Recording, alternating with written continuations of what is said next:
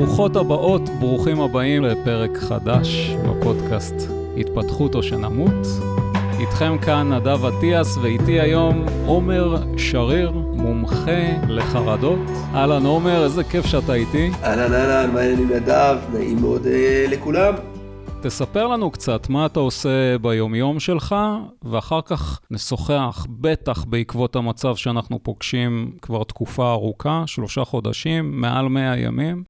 נדבר על הנושא הכל כך חשוב הזה, החרדה. האמת שזה נושא מאוד חשוב בכלל, אה, בטח ובטח בתקופה האחרונה. ביום יום שלי, בגדול זה מה שאני עושה. אני הרבה שנים מעצמי סבלתי מחרדה, אם תרצה להעריך על זה קצת, ואחרי שפירקתי את הדבר הזה, אהבתי אותו מהחיים שלי, הבנתי הייתי הייטקיסט בעברי וזה, הבנתי שזה הדבר שנכון לי לעשות, שאני רוצה לעשות, שאני אוהב לעשות, והיום יום שלי מתחיל בבוקר ביוגה או בגלישת גלים, ואחרי זה שעות עם אנשים שסובלים מחרדה, במטרה ללמד אותם איך לפרק את הדבר הזה, איך להוציא את זה מהחיים שלהם.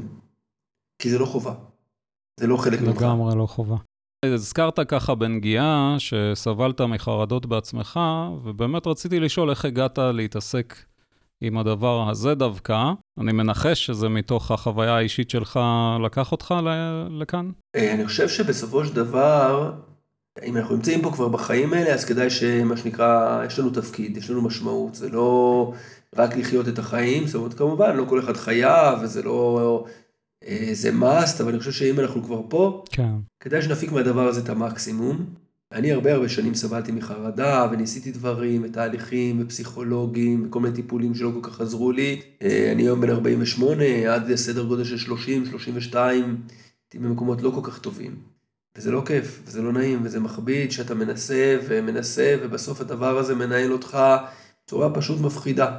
בשלב מסוים הבנתי שאם אני לא עוזר לעצמי, הדברים לא יעבדו טוב. כן. התחלתי ללמוד הרבה מאוד דברים, טסתי לחו"ל, סדנאות, מוח, אה, הרבה מאוד בודהיזם, הרבה נוירופלסטיסיטי, שזה בעצם איך המוח שלנו עובד. ג'ו דיספנזה גם היה שם באיזשהו שלב מסוים. והבנתי שבסוף הסיסטם הזה שנקרא מוח, הוא לא איזה אוטומט שככה חייב להיות. צריך להבין, ויש לו הוראות הפעלה. וברגע שהבנתי את זה, תוך פחות או יותר כמה שבועות, פעם ראשונה בחיים שלי הצלחתי יותר לנהל את העניינים. בדיעבד זה נכון, קל לדבר על זה, אבל בגדול זה היה תהליך מאוד מאוד מתיש, אתה בטח מכיר, וזה, כן. זה חוכמה בדיעבד, היא חמודה, אבל זה היה מתיש, אבל זה היה שווה כל רגע. שלב מסוים עזבתי את ההייטק, הייתי סמנכ"ל בחברת הייטק, והתחלתי לעזור לאנשים אחרים, הכי פשוט שיש. גילית שהחרדה פגשה אותך בתוך המקצוע בגלל העיסוק, או שזה משהו שבא איתך עוד משלבים מוקדמים יותר בחיים? איפה זיהית לראשונה שאתה חרד? או, זה לא מקצוע, זה שהייתי תלמיד, הייתי ילד טוב רעננה, מה שנקרא, אתה יודע, בית סבבה, הורים סבבה, מבוססים כלכלית, הכל בסדר, ובגדול, בשבילי לדבר בבית ספר היה משימת על, להשתתף בשיעור, אתה יודע, לדבר עם אה, חברים, לצאת לדייט, זה משהו שלא היה קורה, לא יצאתי אף פעם, זכיתי להיות נשוי לחמותה אשתי, אבל לא יצאתי נראה לי אולי לשני דייטים בכל החיים שלי. זה מאוד לא היה, גם היום יש גוגל וכאלה, זה היה מאוד מאוד אה, ברור שמשהו מנהל אותי בחיים שלי. אז עוד לא כל כך קראתי לזה חרדה, גם לא כל כך ידעתי, אבל עם הזמן והטיפולים הבנתי שזה המון המון חוסר ביטחון, והמון המון אה, פחדים שמנהלים אותי פשוט. כן, מאוד מעניין להבין את המושג הזה. זאת אומרת, אנחנו יודעים שאנשים פוחדים לפעמים מכל מיני דברים. להגיע לחרדה, אני חושב שאולי כדאי קודם לתת איזושהי הגדרה שהיא ברורה או פשוטה, אם יש כזו, כדי שאנשים יוכלו להבין האם כרגע יש לי סתם איזשהו פחד, או שאני באמת פוגש כרגע חרדה. או... אם אתה יכול ככה לנסות אה, להזיז קצת את הערפל מהדבר הזה. אני ממש שמח ששאלת את זה, כי אתה יודע, כי בסוף גם הרבה פעמים זה עניין של הגדרות, זאת אומרת, אם אני לא מגדיר איזה משהו, אז אני לא יודע נראה רפרנס, אני לא יודע להתייחס אליו, זו שאלה מאוד חשובה, כי אימא שנניח מפחדת שהילדה שלה תיפול במגלשה בגן שעשועים, אומרת, אני בחרדה שהיא תיפול, זה לא חרדה. זה figure of speech, אבל זה לא באמת חרדה. כן. צריך באמת, כשמדברים על חרדה, צריך להפריד בינה לבין פחד. כי פחד זה רגש טוב, פחד זה רגש חשוב, פחד זה הרגש הכי בסיסי של המוח שלנו, שהוא קודם כל נועד להיות יצור הישרדותי. זאת אומרת, אם אני מפחד, אז אני יודע להיזהר, אני יודע אה, לשים לב לדברים, אני יודע לשמור על עצמי, ורוב הסיכוי שאני אצא מזה בחיים. כן. פחד הוא רגע טוב גם אם אני מאוד מאוד מפחד. זה בסדר גמור. המלחמה, יכול להיות בני זוג במילואים, ילדים, או הילד שלי עכשיו, הנה הבת שלי עכשיו גאיה הגדולה, נסעה, אתמול לבסיס, וואלה, להגיד לך שאני הכי רגוע, שהיא אה, נוסעת והכל לא אידיאלי. יש קצת חששות, סומך עליה וזה, אז זה פחד. זה דבר טבעי וטוב. שפחד הוא איזשהו אינדיקטור מאוד בריא, אתה אומר, שנותן לנו איזשהו סימן, בואו שימו לב. נכון. יותר מזה, פחד הוא כלי כן. עבודה, לך לבודהיזם, מדע לי למה, קורא לפחדים, זה המורים החשובים ביותר שלי, מהסיבה שכשאני מפחד, יש לפחד, הנה, גאיה נוסעת לצבא, זה מפחיד, בסדר. אבל יש גם לפחד פחדים שהם פחד מחוסר שליטה, חוסר ביטחון, פחדים שהם הורים מטורפים. כן. שאנחנו בעולם המערבי בטעות בורחים מהם. אבל בפועל, אם אני באמת מסתכל על הפחד שלי ושואל את עצמי, ממה אני מפחד פה? מה חוסם אותי? פתחתי פה עולמות. כן. פתחתי פה עולמות. אז זה פחד, וזו שיחה שלמה שאפשר לעשות עליו. עכשיו, מה מביא אותנו אל סף החרדה, אל תחילת ההגדרה הזו שהיא חרדה? בדיוק, בדיוק, זה אתה מנווט את זה מאוד מאוד יפה. פחד זה מורה חשוב, אבל מה שקורה בשביל להבין חרדה בסופו של דבר, ההגדרה הכי פשוטה שלה זה פחד משום דבר. זאת אומרת, פחד מלא משהו, משהו שהוא לא אמיתי, שהמוח חווה אותו כמאוד מאוד אמיתי. צריך להבין שחרדה היא בסוף סימפטום. זה לא משנה אם זה התקף חרדה או חרדה כללית, אם זה פחד מטיסות, חרדה טיסות, חרדה חברתית כמו שלי היה, חרדה מלא משהו מוגדר, זאת אומרת שאני כל הזמן בסיטואציה של חרדה. בסוף, חרדה היא רק התוצאה. והיא תוצאה של תהליכים שעברנו במהלך החיים, מהילדות והלאה, שהפכו בסוף, בסוף לפאטרן, כן. לדפוסי חשיבה, לאיזשהו לופ מחשבתי שאני נמצא בו. אז ניקח דוגמה קלאסית שכל מי שסובל מחרדה ושומע או שומעת אותנו יתחברו לזה, פחד מחוסר שליטה. חוסר ודאות. אם אני כל החיים שלי לימדתי את עצמי להיות בשליטה, מסיבות כאלה או אחרות, אז יותר ויותר פחד, יותר ויותר פחד, כי כשאני מלמד את המוח להיות בשליטה, אני בעצם מלמד את המוח לפחד מחוסר שליטה. כן. ואז עוד יותר פחד ועוד יותר פחד ועוד יותר פחד, ובסופו של דבר מה שקורה, המוח שלנו נכנס לרמה מאוד גבוהה של פחדים מחוסר שליטה, ויש הרבה מאוד כאלה, הסטרס עולה ועולה ועולה, ואז נוצרת חרדה. כלומר, אני יכול לשבת בסלון, הכל בסדר, ואני עדיין בתחושה כאילו אני פוגש אריה, כי זה בדיוק מה שקורה במוח שלי, פחד מאריה, למרות שבסוף זה רק פחד מחוסר שליטה. זה דוגמה קלאסית לחרדה. יש סימפטומים כאלה ואחרים שיכולים להעיד על זה שאני נמצא כרגע בחרדה. זיעה, דופק מהיר, גרון יבש.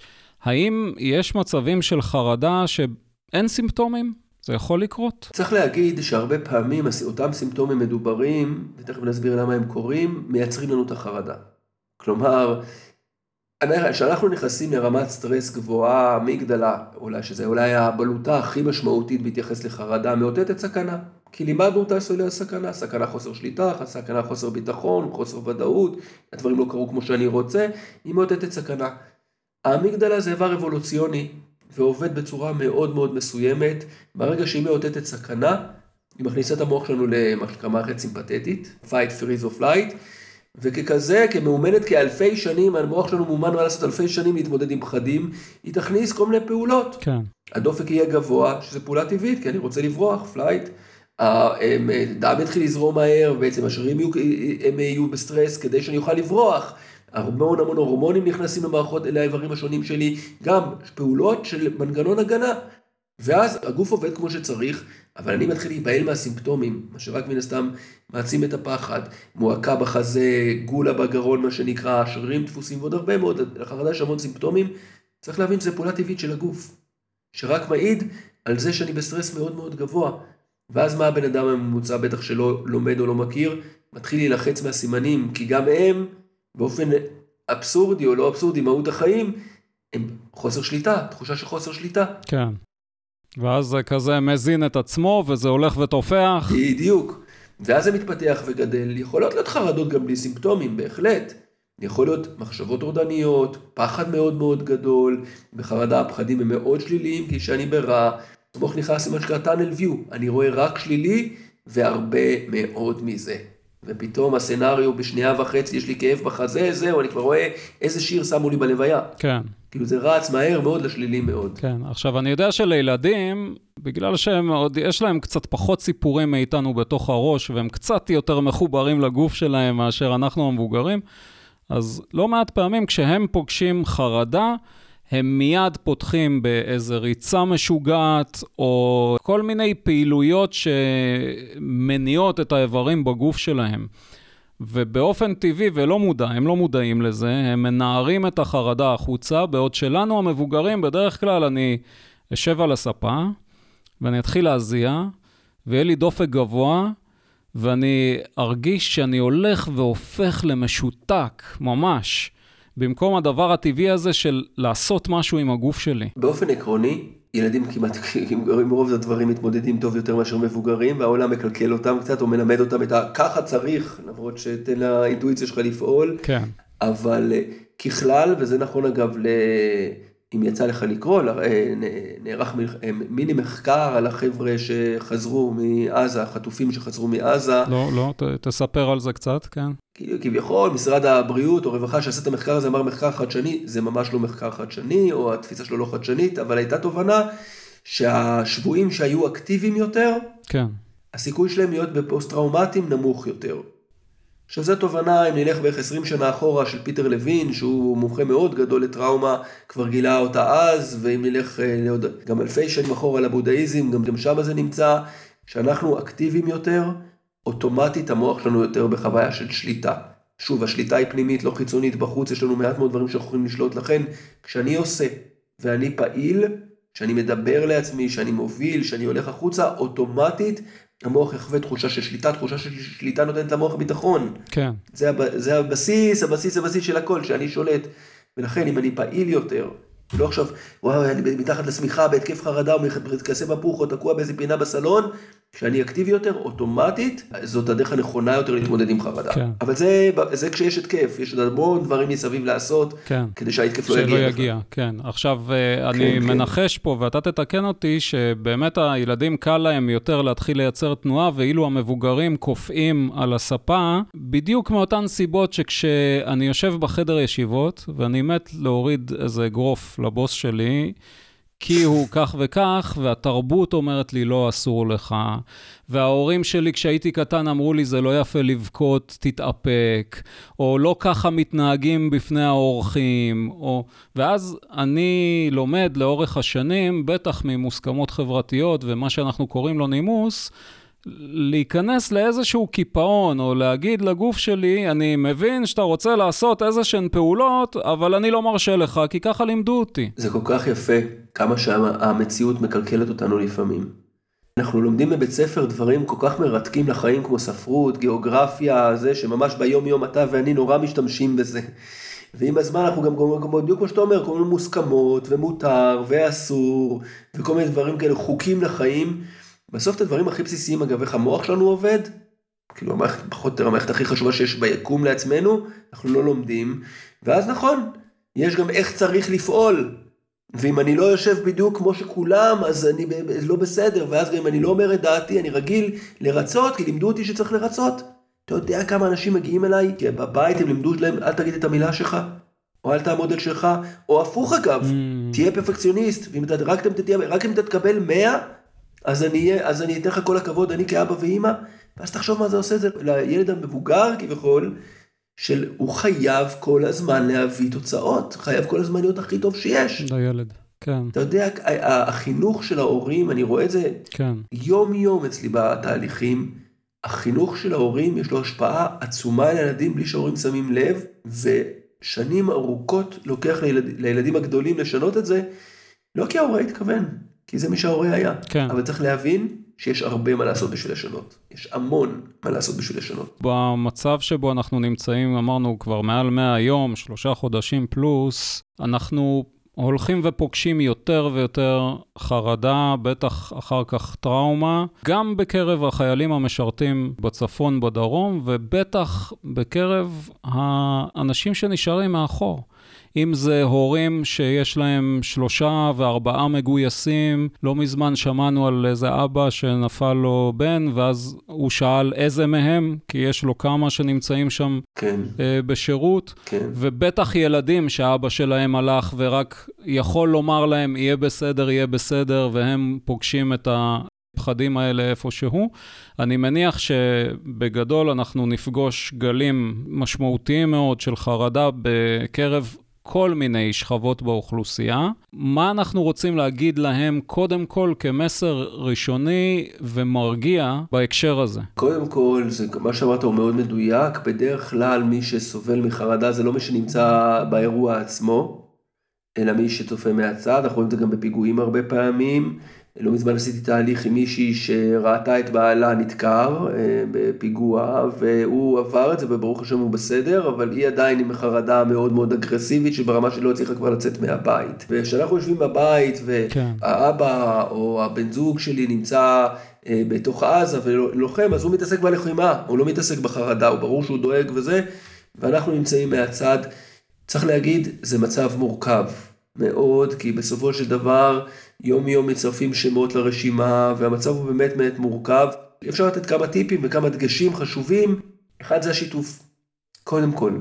להשאיר את זה אצלי ועם עצמי זה דבר שהוא אף פעם, אף פעם לא מומלץ. כן. זאת אומרת, להשאיר את הכאב ואת הקושי עם עצמי ואת התסכול, לשתף, לשתף מה אני מרגיש. דבר אחד. דבר שני פה, וצריך להגיד, אמונה תמיד עוזרת, אם זה אמונה בבורא עולם, או ביקום, או בלא משנה מה, כן. אבל אמונה היא תמיד עוזרת. בסופו של דבר אמונה הרי החזיקה אותנו במצבים מאוד מאוד קשים, ולכן להשתמש בזה, להשתמש בכלים שיש. דבר שלישי, זה דיבור פנימי. דיבור פנימי של לחזק את עצמי בדרך, ואת היכולות שלי להתמודד עם זה, כי לא פעם גם, אני רואה, לא פעם עושים איתי תהליכים, בנות זוג של חבר'ה במילואים, כן. שהקושי שלה הוא לא רק להתמודד עם מה יהיה, אלא גם להתמודד עם הסיטואציה שלה מפחיד לה עכשיו וקשה לה עכשיו. אז אני יכולה ואני מסוגלת, ומאוד מאוד משמעותי העניין של לדבר עם עצמך, ולעודד את עצמך, ולהראות לעצמך שאת, שאתה יכול או שאת יכולה. כן. והדבר הרביעי, שאולי משמעותי מאוד במצבים האלה, זה הסחת דעת. שלרוב אני לא מעודד הסחת דעת, כי הסחת דעת זה בעצם לברוח מהבעיה עצמה, לברוח מהדבר עצמו. שזה מתקשר למה שאמרת קודם לגבי העשייה. נכון שאני מאוד, בעשייה, בדיוק, כן. בדיוק. שאני, המוח חושב המון המון מחשבות במהלך היום, 50, בין 50 ל-70 אלף מחשבות, אבל הוא מסוגל להתמקד רק במחשבה אחת. כן. כשאני עכשיו מתעסקת בעשייה או מתעסק בעשייה באמצעות הסחת דעת וממש הולך all in לפעולה האחרת, אז יש פחות סיכוי שאני אתמקד במחשבה המורידה. כן. וזה צריך להבין, אנחנו כישראלים בעולם המערבי, וזה מאוד מאוד רגילים לחיים נוחים. מהטלפון אני יכול להזמין אוכל, טסים לחו"ל, לנוחות, הכל, רע, הכל סבבה לנו, אבל מה לעשות שלפעמים הדברים הם לא נוחים. כן. ולכן להבין שהסיטואציה היא כל כך, לא כל כך נעימה לי, אבל אני רוצה, רוצה לעשות דברים בשביל לא ללמוד להתמודד עם הלא נעים. לא כדי להפוך אותו לנעים, אלא כדי להבין שזה כרגע המצב, והוא ישתנה. מאוד מצא חן בעיניי שדיברת על העניין של דיבור פנימי. אני חושב שלדיבור הפנימי אפשר גם להוסיף לא רק דברי עידוד, אלא גם לספר לעצמי מה מתחולל בי כרגע. ממש לספר לעצמי את הסיפור, ממה אני פוחד כרגע, מה קורה לי, אני כאילו מלווה את המוח שלי בתהליך שלו, ואז כשאני עושה את הליווי הזה, הדברים כבר לא נשארים בערפל. כשהערפל, אנחנו יודעים, הוא הדבר המפחיד ביותר, שמתחוללות בתוכי כל מיני מחשבות שאין לי מושג מה הן אפילו, והנה פה אני כמו הקריין, שמקריין לעצמי את מה שמתחולל לי בראש. והדבר השני שאני חושב שמאוד מאוד חשוב לומר, זה שזאת לא בושה וזאת לא חולשה. חד משמעית. ולכן תדברו עם אנשים סביבכם, אל תשמרו את זה בפנים כי אתם חושבים שזה איזה חולשה או שזו איזה בושה. מנגנון מאוד טבעי שקיים בכולנו, מופעל אצל כולנו ברמות כאלה ואחרות, ולכן אין שום בושה להוציא החוצה ולאוורר את זה עם החברים הכי טובים שלכם, עם המשפחה שלכם, עם אנשי מקצוע כמובן. זה מאוד מאוד נכון, אני יכול להגיד לך שאני עושה תהליכים אישיים וקבוצות, וגם יש לי צוות שמלווה אנשים, ותמיד אנחנו מעודד, מאוד מאוד מעודדים את השיתוף. אגב, לא קשור דווקא למלחמה, שיתוף ככלל זה דבר מאוד טוב, לאוורר אורוות, לא לשמור, כי עצם העובדה שאני שומר, אוטומטית זה יותר מפחיד. ומה שאמרת לגבי הדיבור הפנימי, אנשים צריכים להבין, כן. שמה שנתנו פה עכשיו זה שניים וחצי טיפים, דיבור פנימי זה עולם שלם שצריך לדעת לעשות אותו, כי אם אנחנו לא עושים דיבור פנימי, האוטומט שלנו יודע טוב מאוד, הפחדים יודעים טוב מאוד לדבר. אלא, אתה יודע, פחד, צריך להבין שהמוח ככלל, כן. זה מערכת כל כך מתוחכמת, מה שקורה אצלה באופן אוטומטי זה פחד, זה מחשבות טורדניות, זה לראות את השלילי, זה טאנל ויו, זה כל מיני כלים מאוד חזקים בשביל לראות את הדארק סייד של החיים. וזהו, המוח עושה יופי בצורה אוטומטית. כן, כן. כי הוא אומר, אני, יש לי תפקיד אחד אה, להשאיר אותך חי, ואני אשאיר אותך חי. איך להשאיר אותך חי זה כבר משהו אחר, בדיוק. בדיוק, וזה בדיוק נכון, זה המוח שלנו קודם כל רוצה שנהיה בחיים, וב' שנימנע מכאב. לכן דיבור פנימי זה עולם שלם, זה לא רק תדבר עם עצמך, לדוגמה מה שאתה אמרת, וחשוב להבין את זה, זה לא רק אני מפחד, כי זה לא שחור לבן בכלל, יש בי חלק שמפחד. ואז באמת לדבר מה אני מרגיש, כן. מרגיש את המועקה קצת בחזה, ומרגיש את החשש ממה קורה עם הבן שלי שעכשיו, או עם הבת שלי שלא נמצא פה.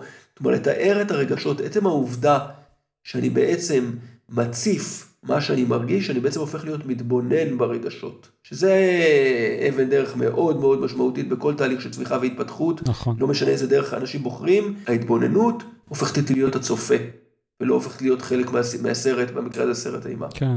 אנשים שבאמת פוגשים התקף כזה, כמו שתיארנו קודם, פתאום אני מזיע והדופק שלי עולה, ויש לי נימול אולי, ופיק ברכיים, מה הדבר הכי מיידי שהם יכולים לעשות? כמובן, במידה ויש להם שליטה, כי אנחנו יודעים שיש מקרים שבהם פשוט אין לי שליטה לגמרי, אבל במידה ונשארת עוד איזושהי מידה של שליטה, מה הדבר הכי מיידי שיכול לעזור להם לצאת משם, או להרגיע את זה? אני רוצה להדגיש לגבי זה מה ששאלת, כי אתה יודע, הרבה פעמים אנשים פונים אליי ואומרים לי, עומר, אתה יודע, אבל אין לי את ההתקף הזה, את החרדה שכמו שאני רואה בסרט, או כמו שמדברים על זה, שזה פתאום איזושהי טלטלה, כי זה משהו שמצולם יותר טוב, וזה נראה גם באינסטגרם יותר טוב, אבל צריך להבין כן. שחרדה בהרבה מאוד מקרים, היא לא באה בצורת איזשהו התקף חרדה מטורף וזה, אלא חרדה כללית, תחושת דאון מאוד מאוד גדולה, דכדוך, עם חרדה כללית מגיע גם מה שנקרא דיכאון תגובתי, שהוא דיכאון שהוא תגובה לחרדה. חוסר אנרגיה ומחשבות שליליות. זאת אומרת, כי אני לא רוצה שאלה ש... מה שנקרא, שמישהו שמרגיש ככה רק במרכאות חרדה כללית, ירגישו כאילו מחוץ למשחק או לא מדברים עליו, כי יש, אה, זה טרפה וזה נבלה. זאת אומרת, יש כאלה עם התקף חרדה, יש כאלה עם חרדה כללית, זה או זה או זה, מה שנקרא, ויש כאלה שיש להם גם וגם לצערנו הרב. אז קודם כל את הדבר הזה. דבר שני, ופה חייבים להבין את המהות, שזה בעצם למה התחלתי את הדרך שלי. חרדה היא סימפטום. בדיוק כמו שאני לא בא למוסך ואומר למוסכניק, בוא תתקן לי את הנורה בדשבורד שהיא נדלקת, אלא אנחנו הולכים ומתקנים את העניין במנוע. אפשר לתת וניתן כמה דגשים מה עושים בהתקף חרדה. בחרדה כללית, אבל אם אנחנו רוצים לפרק את זה, כן. וזה מה שאני עושה, אני לא מטפל, אני מלמד אנשים איך לעבוד עם המוח. אם אנחנו רוצים לפרק את זה, אנחנו רוצים לפרק את השורש שייצר את החרדה. כן. השורש לא בילדות, אלא ביום יום, בדרך חיים שלי, בדפוסי החשיבה שלי, בהבנה בכלל מה זה פחד, אם דיברנו קודם, איך אני מתמודד עם הפחדים שלי, איך אני מדבר עם עצמי, יש המון המון אלמנטים, כלומר, בשביל שהדבר הזה לא יהיה בחיים או ירד משמעותית, זה לא להתעסק רק מה קורה בזמן ההתקף. כן, אנחנו לא רק מכבים שריפות או שמים פלסטר, אנחנו, אחרי שכיבינו את השריפה, אנחנו צריכים להגיע לשורש ולהתחיל לטפל בו. נכון, נכון, נכון, אבל לשאלתך אפשר כן לתת בהחלט כמה דגשים חשובים. אם מתחיל התקף, אז הדבר הראשון זה קודם כל הדיבור הפנימי שוב, להזכיר שזה לא מסוכן. זאת אומרת שאין באמת אריה. כלומר, לא משנה מה אני חווה עכשיו, והרי זה לא רק מחשבה, מחשבה היא חוויה מן הסתם, והכל נראה שחור, והכל נראה רע, והדופק גבוה, אז להזכיר שזה לא מסוכן, לדבר עם עצמי זה לא מסוכן, ויותר מזה, אם לדוגמה קלאסית שאני שומע מאנשים, יש לי רעידות ואני מנסה לעצור את הרעידות. עכשיו, רעידות זה דבר טוב, נדב. אוקיי. Okay. כי בעצם רעידות זה הביטוי של האנרגיה. ההפעלה של הגוף. שהגוף מנסה להוציא אנרגיה. אם נסתכל על הזברה, אוקיי? זברה שבורחת מהאריה, אחרי הבריחה שלה, היא תנפנף בזנב, לא תקשקש, כלב מקשקש בזנב. כן, הן גם בועטות ברגליים, ובוטשות כדי לפרוק. לפרוק כן. אנרגיה, כלומר אני רועד, לתת לרעידות להיות, זה אומר שהגוף עובד טוב. יש דופק גבוה, זה בסדר גמור. אז להגיד לעצמי, הגוף עובד טוב, הוא משחרר אנרגיה, עושה מה שהוא צריך. כלומר, זה לא מסוכן, אין פה באמת אריה, אני מזכיר את זה לעצמי. אני מזכיר לעצמי שהפעולות הן טובות, ואני לא מצפה, וזה מאוד חשוב, לא מצפה שזה ייגמר עכשיו. כי אנשים אומרים, כן. אין, אין, אני חייב שזה ייגמר עכשיו. כי זה מוסיף עוד איזה מידה של סטרס על זה, נכון? בטח, כי אתה מנסה שזה יעבור, אתה לא רגיל, זה לא טבעי, תן לזה להיות. ביטלס, let it be. כן. let it be. ועוד כלי באמת שציינת, ומאוד חשוב, אקטיביות. לצאת, לעשות איזושהי פעולה, לנשום אוויר, אוויר לא מרגיע, שוב, זה לא הכל במטרה להרגיע את ההתקף, אלא יותר לנהל אותו. אז אלה פעולות ראשוניות שאפשר לעשות בשביל להתחיל ככה, להתחיל לשחק עם הדבר הזה. קראתי איפשהו מזמן שיש את העניין עם לשטוף את הפנים במים קפואים ממש. יש איזה רפלקס מאוד הישרדותי כזה, שמיד מחזיר אותי לכאן ועכשיו. זה מאוד מאוד, תראה, יש המון המון כלים שכשמגיעים אלינו אנשים לתהליכים, אנחנו נותנים הרבה כלים מה לעשות בזמן התקף, אבל שוב, המטרה היא באמת לפרק אותו מהשורש כדי שהוא לא יגיע. כן. אבל אם אנחנו מדברים על מים קרים, אז יש, אה, זאת אומרת, שוב, יש לנו בארסנל בערך 20 כלים שונים, כן. למה עושים בזמן התקף אה, חרדה. מים קרים, תלוי רמת ההתקף, זה יכול לעזור עד רמה מסוימת, אבל אה, אם כבר, לא רואים אותנו אלא שומעים את הסאונד, אבל לקחת כן. לעשות כזה אגם או גיגית קטנה של הידיים, כן. וממש לא ללטף את המים, אלא לשטוף את כל הפנים במים, בכמות של מים, לשטוף את העורף מאחורה, איפה שעובר עצב הווגוס, שמן הסתם אחראי על כל הסיפור הזה של מערכת הסטרס, כן. ולהרטיב את החזה. Mm. זאת אומרת, פנים, עורף וחזה, המכת קור הזאתי מטלטלת את המערכת. אז היא לא, שוב, היא לא פתאום תכבה את התקף החרדה, כן. כי אין שום דבר שפתאום מכבה את התקף החרדה, היא תרגיע אותו. אבל זה יותר מרגיע. ואחד הדברים החשובים אגב בהתקף חרדה, כמו שאמרנו קודם, כי זה תמיד עובד טוב, לשתף. כן. ולהגיד מראש לבני זוג שלנו מה אני צריך. כי לדוגמה, יש כאלה שבהתקף חרדה רק רוצים את השקט שלהם, יש אחרים שרוצים רק את החיבוק, יש אחרים שרוצים את השיחה או את הדיבור. זאת אומרת, מאוד מאוד צריך מראש להיערך לזה, אבל לשתף את הבני זוג, כי אז אוטומטית זה מוציא את האוויר מהבלון. כן. אנחנו מציעים או ממליצים לכל מי שחווה התקף חרדה להתחיל לעשות עבודה עם השורש, או מי שפוגש אותם שוב ושוב ושוב, ולא רק פעם אחת או פעמיים. זו שאלה שהשאלה, שיש לה שאלה יותר חשובה או יותר עמוקה ממנה. מהמם. האם אתה חפץ בהתפתחות? האם אתה חפץ בלהבין את עצמך טוב יותר? טוב, זה, כן, שאלת המיליון דולר, כן. אז זה, התשובה לשאלה הזו, כן, כולם צריכים להגיע בשלב כזה או אחר. בדיוק, בול, בדיוק. כי אתה יודע, שלא נתבלבל, רוב האנשים, לצערי הרב, כן. לא רוב האנשים שמים פלסטר על רוב הדברים בחיים שלהם. נכון, נכון. בין השאר על חרדה, במקרה שלנו, לפלסטר ששמים על חרדה קוראים ציפרלקס, הוא מאוד זול, כמה עשרות שקלים, ולפעמים הוא עוזר יותר, לפעמים הוא עוזר פחות, לאורך זמן הוא כמובן והיד מאוד קלה על ההדק היום, אנחנו יודעים, הרופאים משחררים את זה בלי שום בעיה, ויותר מטריד מזה, אנחנו יודעים שבמדידות ובדיקות שעושים למי ים, אפשר למצוא שם כבר אחוז מסוים של תרופות כאלה, מטורף. שבסוף כולנו מגיעים לשתות אותם בדרך כזו או אחרת, וזה מאוד מאוד לא נעים. זה כל כך נכון מה שאתה אומר, אתה יודע, אני גר באלפי מנשה, יש לנו יישוב קטן, אז כולם מכירים. לפני כמה זמן באתי למג'די, הרוקח שלנו, אז הוא צוחק איתי כזה, הוא יודע מה אני עושה, הוא מרים אה, חפיסה של אה, אקמול. הוא אומר לי, עומר, אתה רוצה אקמול יש, כי ציפרלקס נגמר. שהוא אומר את זה, אמר את זה בצחוק, אבל זה אמיתי, נגמר לו הציפרלקס. הוא אומר לי, באתי. אליו אחרי זה, הוא אומר לי, הוא אומר לי, אתה יודע, אתה לא יודע כמה אנשים כבר קונים ציפרלקס. כן. שזה באמת קטע מטורף, כי פעם באמת, מהקורונה יש אה, רופאי משפחה יכולים לרשום, אה, לפני זה גם את זה לא יכלו, זה פשוט מטורף. עכשיו, אין בעיה לקחת כדורים, זה כמובן בסדר גמור, אבל אם יש חרדה, יש לה סיבה. כן. זה לא רק, אתה לא, מה, לא מעניין אותך להבין את הסיבה, משהו בנפש, משהו בפחדים מנהל אותי, הפחד מנהל אותי, זה לא משנה גם אם אני מנכ"ל, ואתה לא מאמין כמה מגיעים אליי מנכ"לים ובעלי חברות שכלפי חוץ, תראה, אנשים מדהימים וכאילו כריזמטיים, כן. אבל אוכלים סיוטים, אז מה, אני אקח ציפרלקס ובזה פתרנו את הבעיה? לא, עכשיו מי שלא חפץ התפתחות, אז מה תגיד לו? אבל מי שבהתפתחות, בוודאי לעשות תהליך, אבל לא תהליך בשביל להקל על החרדה, תהליך בשביל להבין את הסיפור של דפוסי החשיבה, לא בעבר. בשביל להכיר את ועכשיו. עצמנו יותר טוב, בסופו של דבר, ברור. בוטום ליין, אנחנו כן. רוצים להכיר את עצמנו טוב יותר. כן, ואתה יודע, יש הרבה אנשים שאני רואה את זה גם מהחבר'ה שלי וגם זה, יש אנשים שכן אומרים אני מודע או זה, אבל הרבה אנשים מוותרים על זה. כן, וחבל, אני 20 שנה כבר לומד, עושה תהליכים של צמיחה, התפתחות, המון המון דברים, זה חוויה מטורפת. זה באמת, זה, זה, זה באמת כן. חוויה גדולה מאוד להכיר את עצמך, שלא לדבר על העובדה שככה אתה יכול להביא ביצועים הרבה יותר טובים. כן. אתה מתקרב בסופו של דבר למה שהלב שלך חפץ בו, ואז מן הסתם, כשאתה הולך בדרך של הלב שלך, אתה הולך בדרך היותר מדויקת של בטח. החיים שלך. אני חושב שזה נכון לכולנו, ממש בדיוק. ממש. בדיוק. עכשיו, אנחנו לא נגד תרופות, אנחנו אומרים, מי שיש לו שריפה כרגע, והתרגילים השונים שאנחנו מציעים לא עוזר לו, והוא מגיע למסקנה שהוא צריך לקחת תרופה כדי לכבות את השריפה, שייקח תרופה כדי לכבות את השריפה. אבל אחר כך בהחלט ללכת ולעשות איזשהו טיפול שורש, כי אנחנו מבינים שהתרופה הזו צריכה בהמשך להיות מוסרת מן מן הדרך, כי היא בסך הכל פלסטר. בדיוק, זה ממש ככה, אין לי בעיה לעשות במקביל, אבל לעשות תהליך. ובסוף אני יכול להגיד לך שאני, אתה יודע, בהייטק הייתי איש מכירות, אחרי זה מנהל, אחרי זה סמנכ"ל, אבל רק ברגע שעשיתי דרך, דייקתי יותר את מה נכון לי, והיום אני ללא ספק נמצא בייעוד שלי. זה לא קשור רק לתהליך של הפירוק החרדה, זה קשור לדרך שעשיתי. כן. ובסופו של דבר, אתה יודע, אין מה לעשות, שאתה נמצא בייעוד שלך, אני חושב שזה גם אצלך נכון, שככה דיברנו לפני הפודקאסט. כן. אתה עושה את הדברים שאתה אוהב, זה, זה מעיף, זה הגשמה עצמית זה דבר מאוד חזק, ואפשר להגיע לזה רק אם אתה באמת עושה תהליך.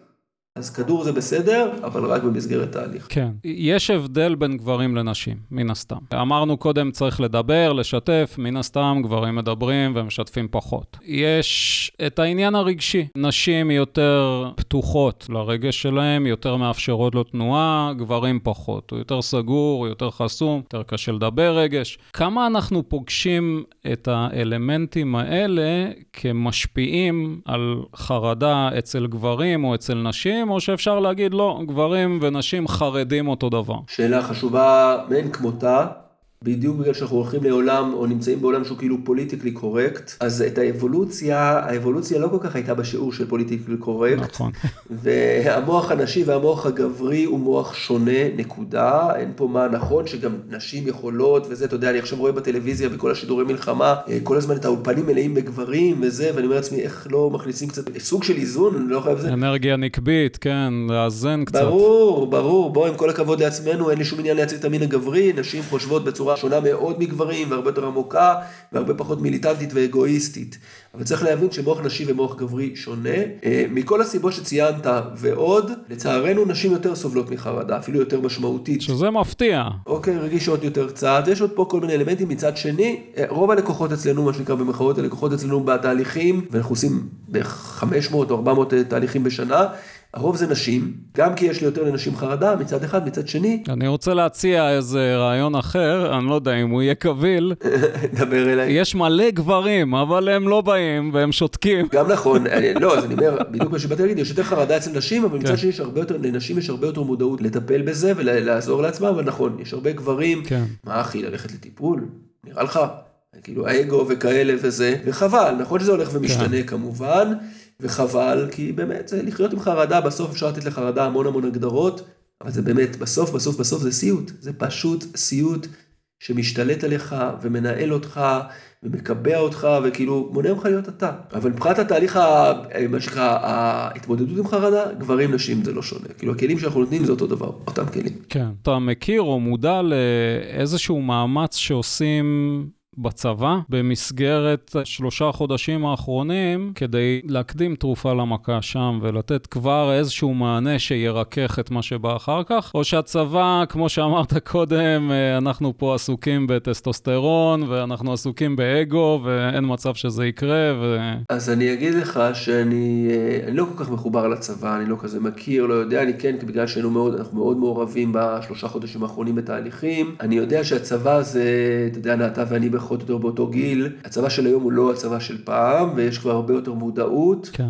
אה, גם לחיילים, חבר'ה שיוצאים ממילואים אז עושים להם קבוצות תמיכה, ועושים להם וככה לדבר על הדברים, וסטייל אה, המודל של נובה, המודל הטיפולי של נובה, מעגלי תמיכה וטיפול, אז עושים את זה גם למילואימניקים. מעולה. קשה לי להאמין שנותנים את הכלים שבאמת אה, חיילים צריכים, או מילואימניקים צריכים, או סדירים, בוודאי סדירניקים צריכים. סדירים, זהו. כן. ככלל צריך להבין שהיום המצב בארץ, גם לפני זה, אנחנו לא ניו זילנד, גם לפני זה רמת החרדה בישראל הייתה מאוד גבוהה, בערך 30% מהישראלים ברמה כזו או אחרת סובלים מחרדה. עכשיו אנחנו יודעים אגב, לפי הציפרלקס, לפי הצריכה של ציפרלקס, יודעים שהכמות חרדה גדלה מאוד, אין בארץ בכלל כמות מספיקה של מטפלים. גם נניח שכולם היו הולכים לטיפול וזה, אין כמות מס- מספיקה של מטפלים. כן. לכן זה מה שנקרא, כל בן אדם צריך לדאוג לעצמו, ואם אתה מילואימניק, אם בן אדם שהיה במילואים כמעט ברמת ההגדרה חייב לעשות את התהליך אחרי זה, גם אם הוא לא מרגיש שהוא סובל מחרדה, כן. כי דווקא כשאתה תהיה ברגוע, בשקט שלך, יש מצב שאז היא כן, תתפרץ. וכמובן סדירים. זה לא שאלה, זה חובה. כן. זה חובה. כן.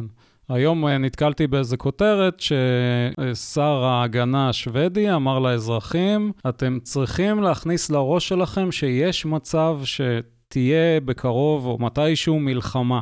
וזה 210 שנים, 210 שנים אחרי המלחמה האחרונה שקרתה בשוודיה. 210... אז אם יש אפשרות לגן עדן עלי אדמות, אז אני חושב שאפשר להסתכל על מדינות שאתה, זה בלתי נתפס בשבילנו. מדינה ש-210 שנים לא השתתפה בשום מלחמה, ואנחנו לצערנו, מה לעשות, חיים במקום שבו הסטרס הוא מאוד גבוה בשגרה, ובטח כשאנחנו יוצאים מהשגרה שלנו. כן, שמע, אתה יודע, אתה אומר את זה, ואני חושב על המחשבה ש-210 שנה, הרי מישראלי זה... לישראלי לשמוע משפט כזה, זה, זה, זה, זה כאילו לא נתפס הרי, זה לא נתפס שיש כזאת אופציה בכלל. כן. ונכון, אנחנו מדינה, אני מאוד מאוד אוהב את מדינת ישראל, ואני מאוד מאוד אוהב את העם שלנו, למרות המורכבות פה, ולמרות הטירוף הזה שקורה במדינה, לא רק במלחמה, ואני חושב שבאמת, הרי בסוף אין לנו שליטה על המציאות. זאת המציאות שלנו, אנחנו לא שכנים של השוודים, נכון. אנחנו לא שכנים של השוויצרים, והשכנים שלנו הם אה, בחלקם אה, קמים בבוקר בשביל לרצוח אותנו בתפיסה שהם רוצים לרצוח אותנו, אבל זה המדינה שלנו וזה אנחנו, אין פה שום עניין של דעה פוליטית או קשר לדעה פוליטית, בסוף זאתי המציאות. וכתפיסה כללית אני מאוד מאוד משתדל שהמציאות בחוץ, גם בחוץ ברמה הפוליטית, אבל גם בחוץ ביום יום שבן אדם חתך אותי בכביש, לא תנהל אותי. וזה המצב, השאלה איך אנחנו מתמודדים עם המצב, זה ככלל גם בהקשר של חרדה וגם אם בן אדם חפץ באושר, אתה לא רוצה לתת למציאות שתנהל אותך. כלומר, אם מישהו חתך אותך בכביש, עזוב מלחמות וזה, מישהו חתך אותך בכביש ואתה אומר איזה מניאק ואיך הישראלים נוהגים וזה, אז נתת למישהו להשפיע לך על המצב רוח. כן. עכשיו יכול להיות שהוא נוסע, הוא אבא של חטוף, והוא בחוויה מאוד קשה והוא לא שם לב לזה, ואתה יודע, אז בכלל, אבל למה שניתן בכלל למציאות לנהל אותנו? אני חושב שברמת ההתפתחות, ברמה של בן אדם שנמצא בתהליך התפתחות וצמיחה, אחד האלמנטים הכי בסיסיים להבין, זה לא להיות, לא להיאחז במציאות, להתבונן אבל לא להיות מושפע מזה. זה, זה אתגר רציני, אבל זה מתכון מאוד מאוד משמעותי לשחרור. כן, אני אה, בדרך כלל אומר לאנשים, תסתכלו על מתי אתם מעניקים את המפתח למצב הרוח שלכם. למישהו אחר, ומתי אתם רוצים לבקש לקבל אותו בחזרה. וזה בדיוק הדבר. האיש שבכביש שחתך אותי, אני עכשיו נותן לו את המפתח ואומר לו, בוא, הנה המפתח, קח, תשפיע על מצב הרוח שלי בבקשה לאורך כל היום. ממש. ואז כשאני מסתכל על זה כך, אז זה נשמע לי קצת מצחיק, ואז אני אומר, לא, לא, לא, תביא לי בבקשה את המפתח בחזרה, אני זה שאנהל את מצב הרוח שלי, וזה מאפשר לנו באמת להגיב אחרת לכל מיני מצבים שאנחנו פוגשים. נכון מאוד. אנשים שלא פגשו חרדה, והם גם לא רוצים לפגוש חרדה. לא, לא רוצים. מה אנחנו יכולים לתת להם כמין, נקרא לזה טיפול מונע, כמובן כחלק בלתי נפרד מההתפתחות שלכם, בואו ותלמדו להכיר את עצמכם באמצעות ליווי וכולי, אבל מה אנחנו רוצים לתת להם שיכול לקחת אותם למקום שאומר, תשמעו, אה, אם תעשו כזה וכזה, פחות או יותר, יש סיכוי שגם לא תפגשו. אתה יודע, השאלה הזאת היא כל כך נדירה, בחודש האחרון, מזמינים אותי להרבה פודקאסטים וכאלה, בחודש האחרון או חודשיים האחרונים התארחתי באיזה עשרה או חמישה עשר פודקאסטים, אני חושב שאף פעם, וואו. כן, אני חושב שאף פעם, כן, חרדה זה להיט עכשיו, תמיד. אני חושב שאף פעם לא שאלו אותי את השאלה הזאת, והתארחתי אצל חבר'ה שמבינים עניין, והסיבה שלא שאלו אותי את השאלה הזאת, נעוצה, אני חושב, במהות הישראליות שלנו, העולם המערבי, שאנחנו פועלים רק כשמשהו קורה, אז אה, נתמודד איתו ולא ברפואה מונעת, מה שנקרא. כן. וזו שאלה, באמת אשריך נדב, כל הכבוד. וכנראה מעיד על תפיסת החיים שלך. אני חושב שמחובתנו, דווקא כי בהיותנו גרים במדינת ישראל עם כל הלחץ, לשים לב, בדיוק כמו שאנחנו עושים טיפול עשרת אלפים לאוטו, שאנחנו בודקים את השמן באוטו, את הלחץ אוויר בצמיגים, אז קצת לבדוק את הלחץ אוויר אצלנו, וניתן פה כמה דגשים חשובים, כי מה שקרוי רפואה מונעת בהקשר הזה. כן. אחד זה מה רמת הסטרס בחיים שלי.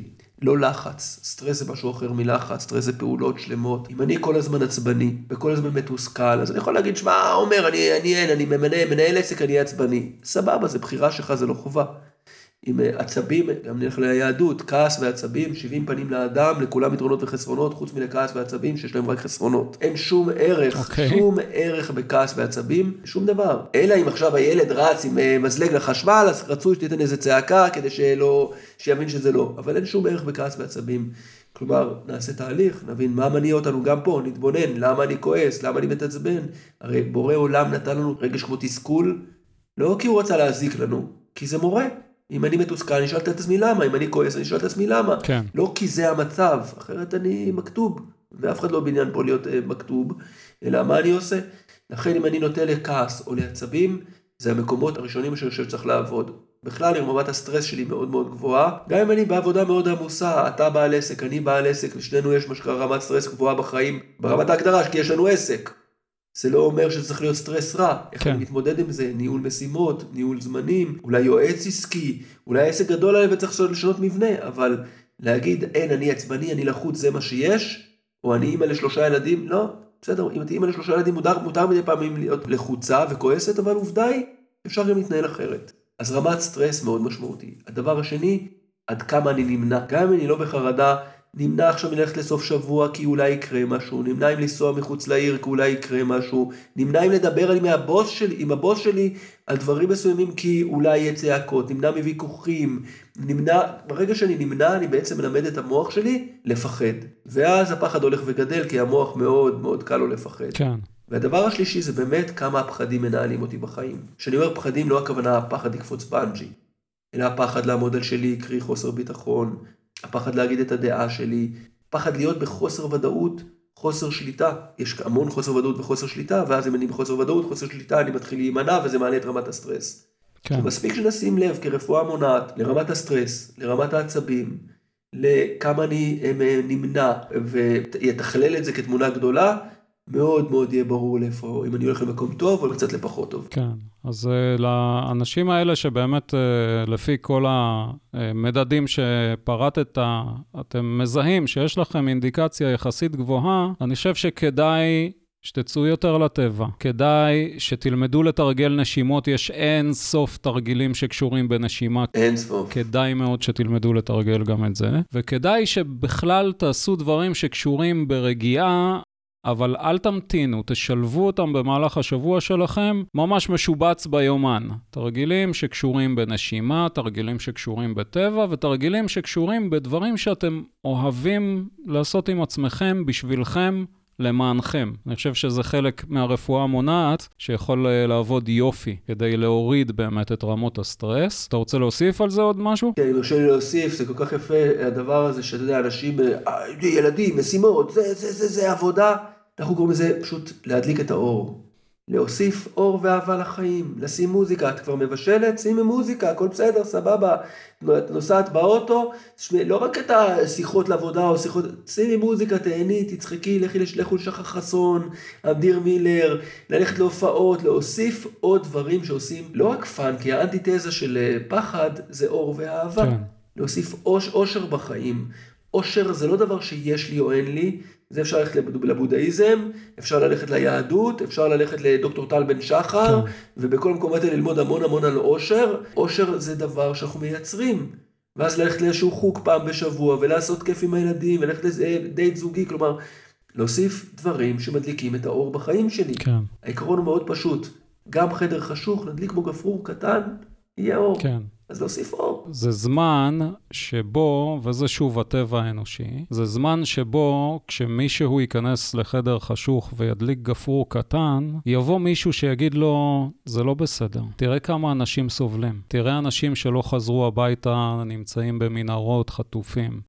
זה לא בסדר שאתה הולך לראות שחר חסון. אנחנו קוראים לאנשים להבין שאתם מצילים נפשות. כשאתם מדליקים את האור הקטן הזה ומצילים את עצמכם, יש לכם כוח להציל גם מישהו אחר. שאחר כך לא יש כוח להציל גם מישהו אחר, וכך הלאה וכך הלאה. וללכת לאוטומט, הטבע הדברים הזה, היותר קרוב לתודעה הנמוכה שלנו, שאומר שאם מישהו אחר סובל, אני צריך להשתתף ולקחת ולהכפיל אפילו, ולראות איך אני סובל יותר ממנו, אה, זה דבר שצריך להתרחק ממנו. חד משמעית נקודה. אין פה מה, חד משמעית נקודה. גם אני חושב לעצמי, אם אני הייתי חטוף, לא הייתי רוצה עכשיו שחמותה על אשתי תשב עכשיו באבל, גם אם אני עכשיו חס וחלילה סיימתי את חיי. אז בסדר, שהיא תתאבל קצת וזה, אני גם ככה סיימתי, אז זה שהיא תתאבל, למה שאני צריך שהיא תסבול גם כן? אז בהחלט, ו- ופה יש פה עניין גם של יצירת מציאות. אמר את זה טל בשן, בחור שמבין עניין מאוד יפה, אומר, טל בשן, יצירת מציאות זה לא אם אתה בוחר, חוק אם אתה בוחר להאמין בזה או לא בוחר להאמין בזה, כן. זה עובדה, זה החוק וככה זה עובד. עכשיו, אם אני בא שלילי ובאנרגיה שלילית, אני משפיע גם עליך, או על העובדים שלי, או על הזוגיות שלי, וזה משפיע הלאה, מה עשינו בזה? להפך, דווקא בגלל שהמצב מורכב, בוא נדליק את האור. נשמות טובות תמיד יהיו שיגידו, תתבאס ותהיה בחדר חשוך לבד ותבכה. גם ככה יש כל כך הרבה עצב. זה לא חסר. בוא נדליק את האור, ופה צריך להגיד גם אהבת חינם, ויותר לתמוך אחד בשני, ויותר לעזור, ובבקשה לא לחזור עוד פעם לוויכוחים הפוליטיים שהיו כן. לפני השביעי באוקטובר, כי זה טוב, זה בטח לא יצא מזה, אבל להדליק את האור זה פעולה שהיא לא איך אתה מעז לעשות את זה בגלל שיש חטופים, דווקא בגלל המצב בארץ, אחרי עוד יותר להדליק את האור ועוד יותר לראות את החיובי ואת הטוב. בחרנו נימה מאוד מאוד טובה ואופטימית אה, לסיים את הפרק הזה. כן. אני רוצה להודות לך ממש מקרב לב ולבקש ממך שתספר קצת למי שרוצה להגיע ומי שחרד. וגם מי שלא חרד ורוצה להתחיל לעשות טיפול שורש, איך אפשר למצוא אותך. קודם כל, באמת תודה רבה על ההזמנה, שמחתי להיות ככה, לדבר על זה, אני תמיד אוהב לדבר על הנושא הזה, בעיקר כדי להראות לאנשים שיש, אה, כשעובדים עם המוח נכון, יש פתרון. אה, אני נמצא פחות או יותר בכל סוג, לכל הרשתות אה, שיש, עומר שריר בעברית או באנגלית, גם באתר אינטרנט, גם עמוד אינסטגרם. מוזמנים, אפשר להשאיר פרטים, מה שאנחנו עושים זה תמיד, אנחנו רוצים לראות התאמה, שאנחנו באותו ראש. אז uh, נקבע שיחה, ואם uh, מתאים, אז uh, גם נצא לדרך, ככה למסע מרתק יחד. מעולה. אז אנחנו נשאיר את הפרטים בפרק שלנו בפודקאסט. תענוג. ושוב, אני רוצה להגיד לך המון המון תודה, ושנדע רק ימים טובים ויפים. אמן. אמן, אמן, אמן. תודה, איש יקר. להתראות. תענוג.